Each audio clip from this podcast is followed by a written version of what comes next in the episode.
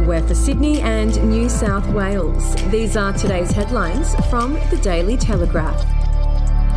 George Burgess is alleged to have thrown a phone onto a road during a road rage incident involving another man in Wollongong on Monday night.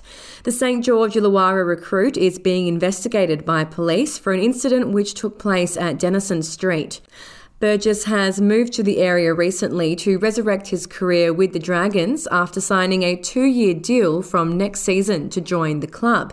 Police confirmed they were investigating the incident. And if you'd like to read more on that story today, you can take out a subscription to the Daily Telegraph at dailytelegraph.com.au or download the app at your app store. The state's hospitals are crumbling under growing pressure from weeks of COVID outbreaks and rising cases that have led to hundreds of staffers forced into isolation.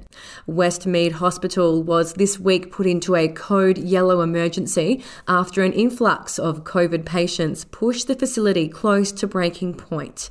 COVID arrivals at the hospital were suspended for 24 hours, while critical patients were relocated to other hospitals as management reviewed how it would cope. There were 121 COVID patients being treated in Westmead Hospital on Wednesday, with 75 people presenting there each day for COVID care. A specific short-stay COVID unit will now be established at the hospital in a bid to speed up care. We'll be back after this. News doesn't have to be boring. The Brits have given Prince Harry a new nickname after yet another tell-all interview. Oh, God, is it the Ginger Whinger? Let the team at news.com.au get you up to speed each day with their podcast, From the Newsroom. A couple were busted joining the Mile High Club. Well, I guess they can't fly Virgin anymore. Politics, sport, red carpets, royals. Get all the goss in just a few minutes. Follow From the Newsroom wherever you get your podcast from.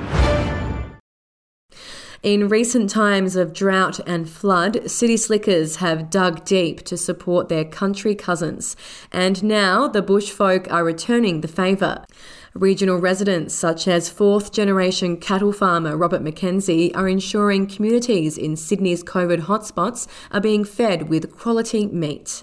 Working with the Thankful for Farmers initiative and Cumberland City Council, Mr McKenzie, who hails from the New South Wales mid-north coast, delivered 300 kilograms of verified premium black Angus beef mince to one of Western Sydney's hardest-hit suburbs.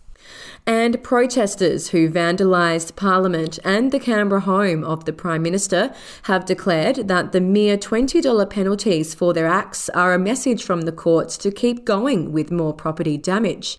4 Extinction Rebellion protesters were given a total of 7 $20 fines by an ACT magistrate on Wednesday for causing damage to Parliament House, the Lodge and the Department of Agriculture, Water and Environment office in Canberra this month.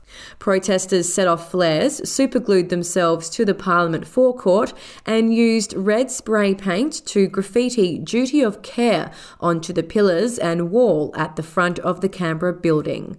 And those are your headlines from the Daily Telegraph. For updates and breaking news throughout the day, take out a subscription at dailytelegraph.com.au. We'll have another update for you tomorrow.